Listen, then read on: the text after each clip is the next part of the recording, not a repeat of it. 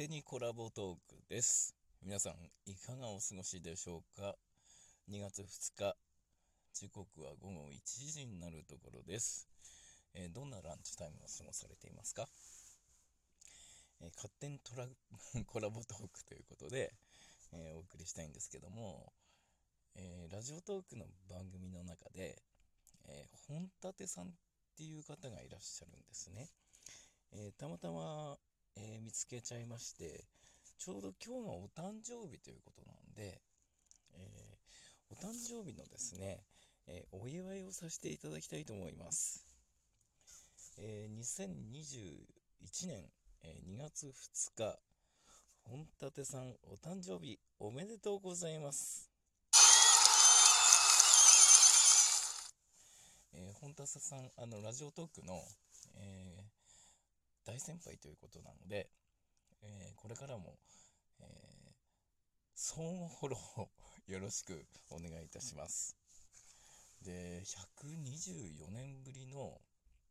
えーハッピーバースデーというタイトルつけさせていただいたんですけどね。えーっと、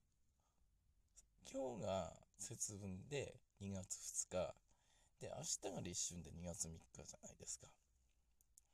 で、なんか毎年の日付と違いますよね。で、これ皆さんもね、ご存知かとは思うんですけども、えー今年の節分と立春の日付が変わったのは、えー1897年以来124年ぶりのことだっていうことなんですね。えーこういった激動の時代で、え2月2日のお誕生日を迎えた本立さん、本当におめでとうございます。えーっと、僕たちもですね、こういう、えー節目節目に乗っかって、えいろいろなものをリセットするっていうのはいいことだと思うんですよね。えー例えば今、本当に、えー皆さん目の前で、えー全世界がその苦しい状況に立たされてるわけですけども、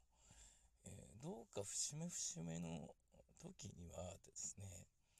えーあらゆるものをちょっとリセットしてみてください。あの例えば不要なものを捨てるとか、えー新しいその人間関係を構築するとか、えーそういったことをねちょっとしてみてください。えー例えば今日なんかはその部屋掃除をするんですけども掃除でもいいんですね。で、えーっとお部屋があおきれいにするとやっぱりあの部屋もそうなんですけども気持ちも浄化されると思うのでそれはおすすめです。あといいって言われてるのは、えー立春のまあ今年で言えば明日なんですけども2月3日の、えー朝日を浴びる。これなんかいいらしいですね、えーあと先日ゲストの音羽さんとお話をさせていただいたんですけども風の時代ですね、えー富とかその物質に満足していた時代からその本当にこ、えー自分の心が満足する時代、うん、価値観が変わる時代って言われてるんですねこの風の時代っていうのは。ね、例えばあの自分のこれまでの在り方ですとか、えーこれからの立ち位置をですねしっかり固めようっていう、えーこともされてみてはもういいかと思います。で僕自身もあの心がけてはいるんですけども、えー嘘をつかないで見栄を張らないで自然体の自分で生きる、えーこういったことが、えー今こういう時代になって、えーさらに求められてるんじゃないかなと思います、え皆さんも、えこの2月2日、え2月3日ですね。あの良いタイミングだと思いますので、えーぜひ、え何か、えリセットしてその新しいことをスタートさせることをお勧めします今年になってからですね、不思議と、えー、まあ、このラジオトークも含めてなんですけども、えー、新しい方と出会ってきてます。なんかね、毎週毎週こう、知り合いが増えていく感じで、本当にね、あのリアルにこれは肌で実感してる感じです。で、例えばあとですね、あの、時間軸の、えー、歪みが半端ないんですね。もう2月1日じゃないですか。例えば3ヶ月前のことって、例えばもう1年ぐらい前にあったような感覚になっちゃってるんですね。で、このノーアンサーを始めて、えー、2月で5ヶ月目に突入するんですけども、僕1年ぐらいもうノーアンサーやってるような、あの感覚にもなるんですね。そういったこう時間軸の歪みっていうのを皆さん感じてないですか、うん、まあそれだけ時代が、えー、時間がですね早い、えー、早くこう動いてる、うん、時でもあるのであの自分のやりたいことっていうのをこう極めていった方がいいと思うんですよ。うんまあ、行動しないと失敗もないですし成功もないんで、うん、トライアンドエラーでいいと思うんですね。まあ、えー、こういう大事な時期だからこそ、えー、皆さん取り組んでみてはいかがでしょうか。ってなんてね、あの、立派そうなこと言って、自分は大した、えー、まだね、あの、成功を収めてるわけでもないんですけども、えまあ、ある程度年齢はいってるんでね、あの、人生経験はあるんですよ。ただ、え今、まあ、全世界の人が共通して言えるのは、えー、未知の領域なんですよ。うんえー、こういう未知の領域だからこそ、うん、なんか前に進むのが怖いけど、でもなんかワクワクするみたいな感覚もちょっとあるんでね。えー、皆さん、えこのノアンサーもね、あの皆さんの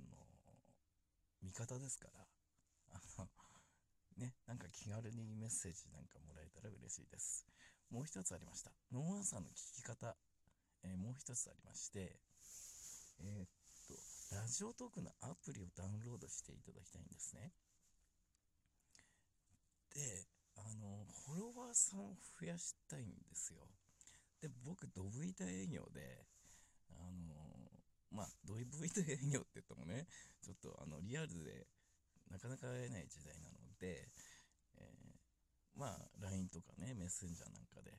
あの、アプリダウンロードして、この番組をフォローしてくださいっていうことを、もう、連絡してる方、連絡してる方に言ってるような状況です。まあ、地道に増えてきてはいますんで、まあ、これフォロワーさん増えてきたら、うん、ライブ配信みたいなもの、もうやりたいなと思ってます。あ、本立さんね、こういう、なんか、ラジオトークの、あのー、進め方って、なんかすごい参考になったんで、まあ、本立さんのご意見も お伺いしながら、うん、やっていきたいなとは思ってますんで。はい。あと、あの、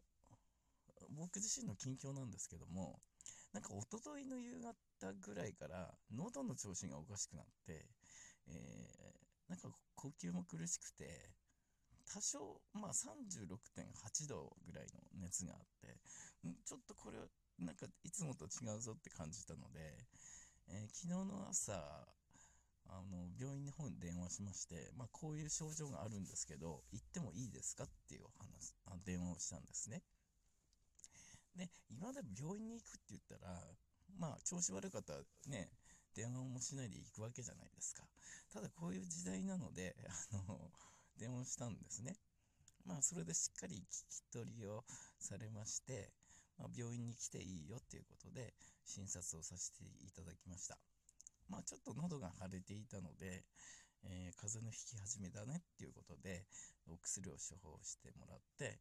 まあ、こういう時期でもあるので、えー、抗生物質も ちょっと多めにもらってきて、えー、昨日はほとんど寝てました。今日もあの先ほどまで寝てました。え今日は外から出ません。はい。えそういうね、今、まあ、ちょっと寒暖の差も激しいので、え皆さんも気をつけてくださいね。はい。えあともう一つね、あの前回の、え、深夜トークでお話しさせていただいたことの補足なんですけども、え、っと、飲食店が悪いわけじゃないんですよ。それ、ね。あの、緊急事態宣言をしている側が国会議員の方なんですね。えー、まあ、飲食店の制限、あの、かけてますよね。で、えー、っと、行動の自粛を求めてますよね。その中で、国会議員が銀座のキャバクラに行ったっていうことが、僕は悪いって言ってるんですよ。だから飲食店が悪いわけじゃないんです。キャバクラが悪いわけじゃないんですよ。あの、その、その、飲んだ、飲み食いした費用って、結局、僕たちの税金から出てるんで、それは緊急事態宣言中に行ったっていうことが、僕が腹立たしかったっていうことなんです。いわゆるね、あの、税金からで、えー、劣っている政治家は上級国民なので、それを指摘しました。